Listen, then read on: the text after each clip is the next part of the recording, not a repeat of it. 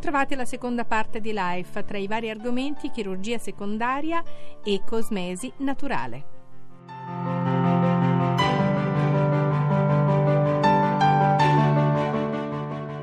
Il vertiginoso aumento delle richieste di interventi di chirurgia estetica ha portato inevitabilmente a un numero sempre crescente di insuccessi chirurgici che costringono i pazienti a ricorrere alla cosiddetta chirurgia secondaria. Che cos'è? Lo discuteremo con il nostro ospite. Saluto il dottor Michele Pascali, chirurgo plastico, docente di chirurgia plastica Università degli Studi Roma Tor Vergata e le chiedo, la chirurgia secondaria è la chirurgia in realtà di revisione, la possiamo definire così? Sì, assolutamente sì. La chirurgia secondaria possiamo definirla come una chirurgia di eh, riparazione, di revisione in seguito a un intervento chirurgico che ha causato dei danni piuttosto che invece portare a un miglioramento estetico.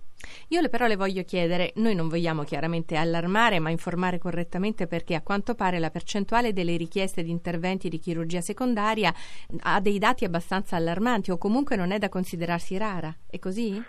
Assolutamente sì, negli ultimi anni c'è stato un vertiginoso aumento delle richieste di interventi di chirurgia secondaria, eh, aumento che può essere quantizzato intorno al 30% per gli interventi più richiesti, che sono quelli di mastoplastica, di rinoplastica o di blefaroplastica.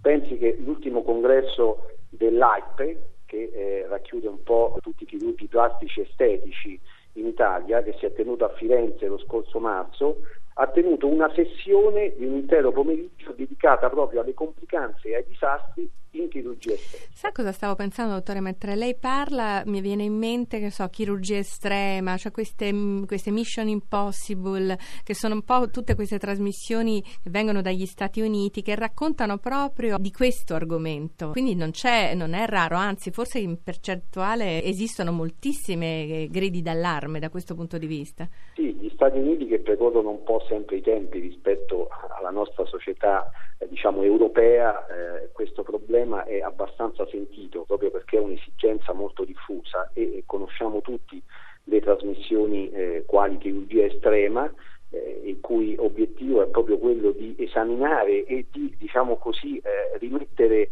a posto questi pazienti che sono stati sì, certo. eh, operati precedentemente con dei risultati, oserei definire qualche volta catastrofici. Eh, mm. e quindi l'opinione pubblica è molto sensibile a questa problematica. Le posso chiedere perché vanno, i disastri causati sono punturine, medicina estetica, ma insuccessi prevedono più interventi e di che tipo?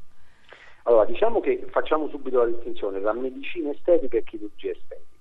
Medicina estetica eh, nel luogo comune è diciamo così, filler, botox e quindi terapie non prettamente chirurgiche. Chirurgia estetica sono gli interventi più propriamente detti, come dicevo, rinoplastica, blefaroplastica, mastoplastica, pensiamo alla liposuzione che è uno degli interventi più diffusi al mondo e anche qui da noi in Italia e riparare eh, i danni eh, e della medicina estetica e della chirurgia estetica laddove gli interventi e i risultati non sono stati soddisfacenti è, una, è, un iter, un processo molto lungo e molto difficile certe volte e non sempre si ha quella che noi definiamo in gergo medico una restituzia di integrum, certo. cioè diciamo così una risoluzione completa della problematica. Allora noi quando parliamo di chirurgia secondaria dobbiamo parlare di una competenza specifica, di una chirurgia quasi ricostruttiva, cioè ci fa- facciamo capire bene ai nostri ascoltatori. Sì, la chirurgia secondaria è una chirurgia che necessariamente richiede delle competenze e delle professionalità di grado più elevato, perché eh, nella maggior parte dei casi ci troviamo a dover letteralmente ricostruire delle strutture anatomiche che sono state mutilate, che sono state, diciamo così, rovinate dal precedente intervento chirurgico. Pensiamo alla rinoplastica, quante volte vediamo quei nasetti che noi definiamo nasetti all'insù, nasetti con la punta, diciamo, pinzata, Ecco, lì per eh, ridare al naso una forma anatomica naturale ed armonica bisogna ricostruire le cartilagini della piramide nasale quindi capisce bene che certo. la competenza del chirurgo è più una competenza da chirurgo ricostruttore piuttosto che da E allora diamo in conclusione ai nostri ascoltatori diciamo, ehm, dei, dei, dei, punti di riferimento e soprattutto cerchiamo di dare loro anche eh, delle, delle indicazioni precise su come comportarsi prima probabilmente a questo punto. Assolutamente sì, diciamo delle regole fondamentali che dovrebbero diminuire drasticamente l'insorgenza di questa chirurgia secondaria. Innanzitutto diffidare dagli interventi low cost. Internet può essere un'arma a doppio taglio, paziente informato ma spesso il paziente anche confuso. La chirurgia estetica, l'intervento di chirurgia estetica non è un prodotto che si vende su internet, è un'indicazione che viene posta dal professionista dopo aver ascoltato il paziente, dopo aver interpretato la sua problematica estetica, il suo difetto e quindi come il paziente percepisce e vive questo difetto. Assolutamente diffidare quando, come dicevo, gli interventi hanno dei prezzi eh, troppo bassi, perché eh, laddove ci sono dei prezzi troppo bassi sicuramente può esserci una problematica, mi riferisco per esempio ai filler o altri prodotti commerciali o anche alle protesi mammarie. Il paziente deve sempre chiedere il tagliandino con il numero di lotto, il numero di scadenza. Spesso mi capita di vedere di sentire pazienti che non sanno neanche il tipo di protesi che è stata impiantata o il tipo di filler che è stato selezionato. Dopodiché, altro step fondamentale è quello di prendere informazioni sulla professionalità e sulla serietà del chirurgo, possibilmente specialista in chirurgia plastica e estetica, possibilmente un chirurgo che va a congressi, che si informa, che si relaziona e si confronta con una platea internazionale, dopodiché chiedere anche informazioni dettagliate sul tipo di intervento, le complicanze, il decorso post-operatorio. Questo è importante per certo. evitare cattive sorprese dopo l'intervento e per avere pazienti non informati circa l'intervento al quale devono sottoporsi. Queste secondo me sono delle regole fondamentali per come dicevo, diminuire al massimo questo tipo di interventi di revisione. Il mercato dei cosmetici green consiste in circa 950 milioni di euro che equivalgono al 9% del fatturato di settore, secondo l'indagine di Cosmetica Italia relativa alle stime per l'anno 2017. Questa tendenza è in crescita delle vendite di prodotti definite genericamente naturali. Inoltre, secondo studi in corso, è destinato addirittura a crescere. Ne parliamo col professor Leonardo Celleno, presidente dell'Associazione Italiana Dermatologia e Cosmetologia, dermatologo complesso integrato Columbus Columbus, Università Cattolica di Roma. Professore, il tema dei cosmetici green è più che mai attuale, ma quali sono i prodotti naturali e che cosa intendiamo per prodotti naturali? Eh beh, c'è un po' di differenza fra quello che intende il consumatore nel cosmetico naturale e quello che il cosmetico cosiddetto naturale presente sul mercato a volte è. Ci sono però mh, diciamo così, delle situazioni in cui alcuni enti certificano che la gran parte degli ingredienti è di origine naturale e quindi bisogna essere un po' cauti, a volte l'addizione naturale presente magari sullo scaffale potrebbe non corrispondere a quello che davvero contiene il cosmetico, a volte alcuni cosmetici hanno solo pochi ingredienti naturali, ma il resto naturale non è. Quindi bisogna in qualche modo cercare di essere prudenti nell'acquisto, ma quanto conta la rete d'acquisto, professore? Ma diciamo che eh, l'acquisto di un prodotto naturale è comunque uguale a quello di un prodotto di altra natura sul commercio, non è che esista una differenza sensibile in termini di prezzo. Quello che è importante se si vuole il naturale è leggere bene l'etichetta e vedere se questa naturalità, questa derivazione virgolette biologica del prodotto è garantita da un ente certificatore. Ma quindi sono cosmetici che sono fatti a norma di legge, chiaramente? Assolutamente sì, ma diciamo che questa tendenza alla naturalità è intrinseca in tutti noi, tutti vogliamo un prodotto che sia naturale, che ci parli di benessere, che ci parli di natura.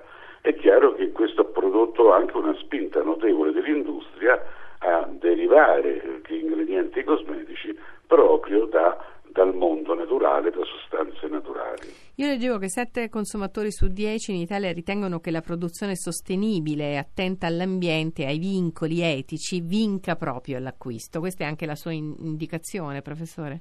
Sicuramente sì. Oggi eh, l'industria cosmetica e tutti quanti noi, anche i dermatologi, sono attenti non soltanto alle qualità proprie del prodotto, ma anche alla ecosostenibilità di questo. Eh, l'ambiente soffre e dobbiamo fare tutti qualcosa per migliorarlo. Quindi ricorrere a sostanze naturali, a un imballaggio che sia facilmente smaltibile, non inquini. Eh, tracciare tutto questo è importante. Ma quando diciamo naturale, a volte in altri ambiti abbiamo capito che naturale al 100% è un impegno importante. Allora, in cosmetica lei ci sta invitando alla prudenza e, e, soprattutto alla qualità dei prodotti. Che cosa significa? Che dobbiamo diventare anche noi dei, dei, dei, in qualche modo più eruditi e più consapevoli? Ma dobbiamo innanzitutto fare una considerazione. Non è che naturale sia necessariamente meglio del resto dei prodotti, assolutamente no. Anche i prodotti non naturali sono ottimi prodotti, ma non rispecchiano magari questa tendenza che può avere il consumatore. La seconda uh, scelta, quella di dire mh, mm, voglio che il mio prodotto sia davvero naturale, per un motivo che non è quello né della sicurezza né dell'efficacia del prodotto, ma per una scelta propria di convinzione, deve essere accompagnata dalla consapevolezza, come diceva appunto lei, che non sempre tutto è naturale e molte volte la completa naturalità di un prodotto non è neanche possibile. E quindi bisogna scegliere quei prodotti con un pochino più di attenzione, con un pochino più di cultura, sapendo che molte sostanze possono essere naturali, ma non necessariamente tutte riescono ad esserlo. Non è una eh, grande bolla, lo sappiamo, ci sono dei prodotti naturali che lo sono davvero e che promettono anche dei risultati e, e li mantengono, però sono, c'è anche un grande, una grande confusione in questo momento. Quindi questa nostra conversazione eh, cosa deve far riflettere? Qual è il, il messaggio che dobbiamo lasciare al nostro consumatore? Ma il messaggio è che sia il naturale come tendenza generale perché è qualcosa che fa bene all'ambiente, fa bene a noi, ci fa piacere, ci gratifica. Non dobbiamo però discriminare in senso negativo